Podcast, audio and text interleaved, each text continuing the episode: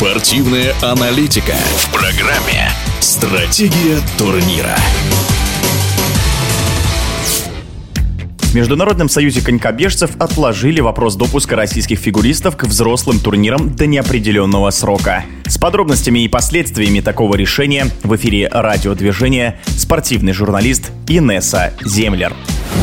Прежде всего, мы уже точно лишились даже теоретических шансов на ключевые соревнования первой половины сезона – серию Гран-при. У взрослых распределение по этапам будет опубликовано буквально со дня на день. Обычно к началу сезона, к 1 июля, сводная таблица всех участников уже готова. Из-за недопуска наших ребят в этом списке не будет. Юниоры тоже не попадают на свою серию. Там этапы стартуют уже в августе, и последний юниорский этап пройдет в начале октября. То есть даже при том, что для россиян юниор партнеров зарезервированы по одному месту во всех видах на этапах, они не успевают получить допуск. Таким образом, осенью ребята совершенно точно опять получают только внутренние соревнования. Кроме серии Гран-при, в мире в это время проходит множество турниров, челленджеров и серии Б. Эти соревнования мы также вынуждены пропускать, а значит у спортсменов нет никакой возможности набирать рейтинговые очки. После обнуления результатов позапрошлого сезона и снижения удельного веса очков олимпийского сезона Наши ребята и так оказались далеко за пределами топовых сегментов во всех видах. Так, например, лучшая из наших девушек, Аня Щербакова, сейчас находится лишь на 20 месте в мировом рейтинге. Камила Валиева 23 Александр Трусова 29 Остальные и вовсе ушли во вторую половину сотни. У Елизаветы Туктамышевой 66 позиция. У мальчиков по понятным причинам все еще хуже. Марк Кондратюк 41 В парных видах дела выглядят капельку получше. Тарасова-Морозов на 10 30 строчке, Синицын и Коцалапов на 24-й. Не думаю, что те, кто сейчас ниже россиян в рейтингах, имеют высокие шансы занимать на будущих соревнованиях места, дающие баллы. Но отставание от лидеров будет только увеличиваться. Они будут набирать свои очки, а мы нет. Если к октябрю ИСУ все же решится допустить нас к международным стартам, разумеется, с отбором по всем критериям нейтральности, которые тоже пока не ясны, первый крупный старт, на который мы успеваем, это чемпионат Европы. Он пройдет с 8 по 14 января. Кстати, на этой неделе нашелся и хозяин турнира. Право на проведение получил литовский Каунас. После прошлого сезона у нас тут осталось по одной квоте в каждой дисциплине. Но проблема даже не в том, что при нашей внутренней конкуренции во всех видах без исключения борьба на чемпионате России будет куда острее и, боюсь, грязнее, чем в предыдущие несколько лет, когда квот везде было как минимум две. В конце концов, судьбу единственной лицензии всегда решает тренерский совет. И золото национального чемпионата не гарантирует путевку в Европу. Так или иначе, этот вопрос наша федерация решит. А действительно серьезная проблема является следствием неучастия в осенних бэшках и чешках. Потому что для чемпионата Европы спортсмену нужен технический минимум. Баллы за технику в короткой произвольной не ниже определенного уровня. И эти баллы должны быть получены в текущем сезоне на соревнованиях, которые проводит ИСУ. Нет соревнований,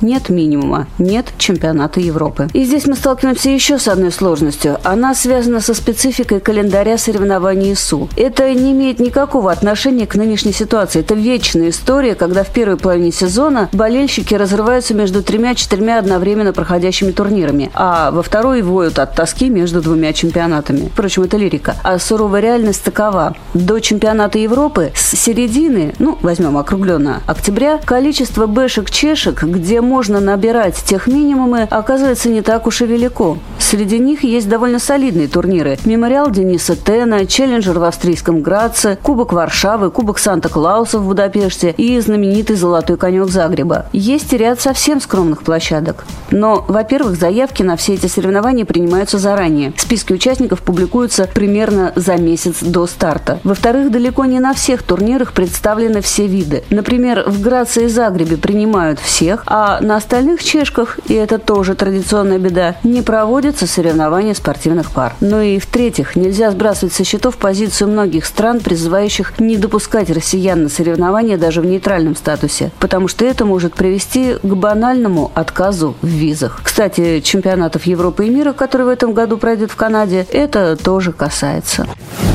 В эфире радиодвижения была спортивный журналист Инесса Землер. Стратегия турнира.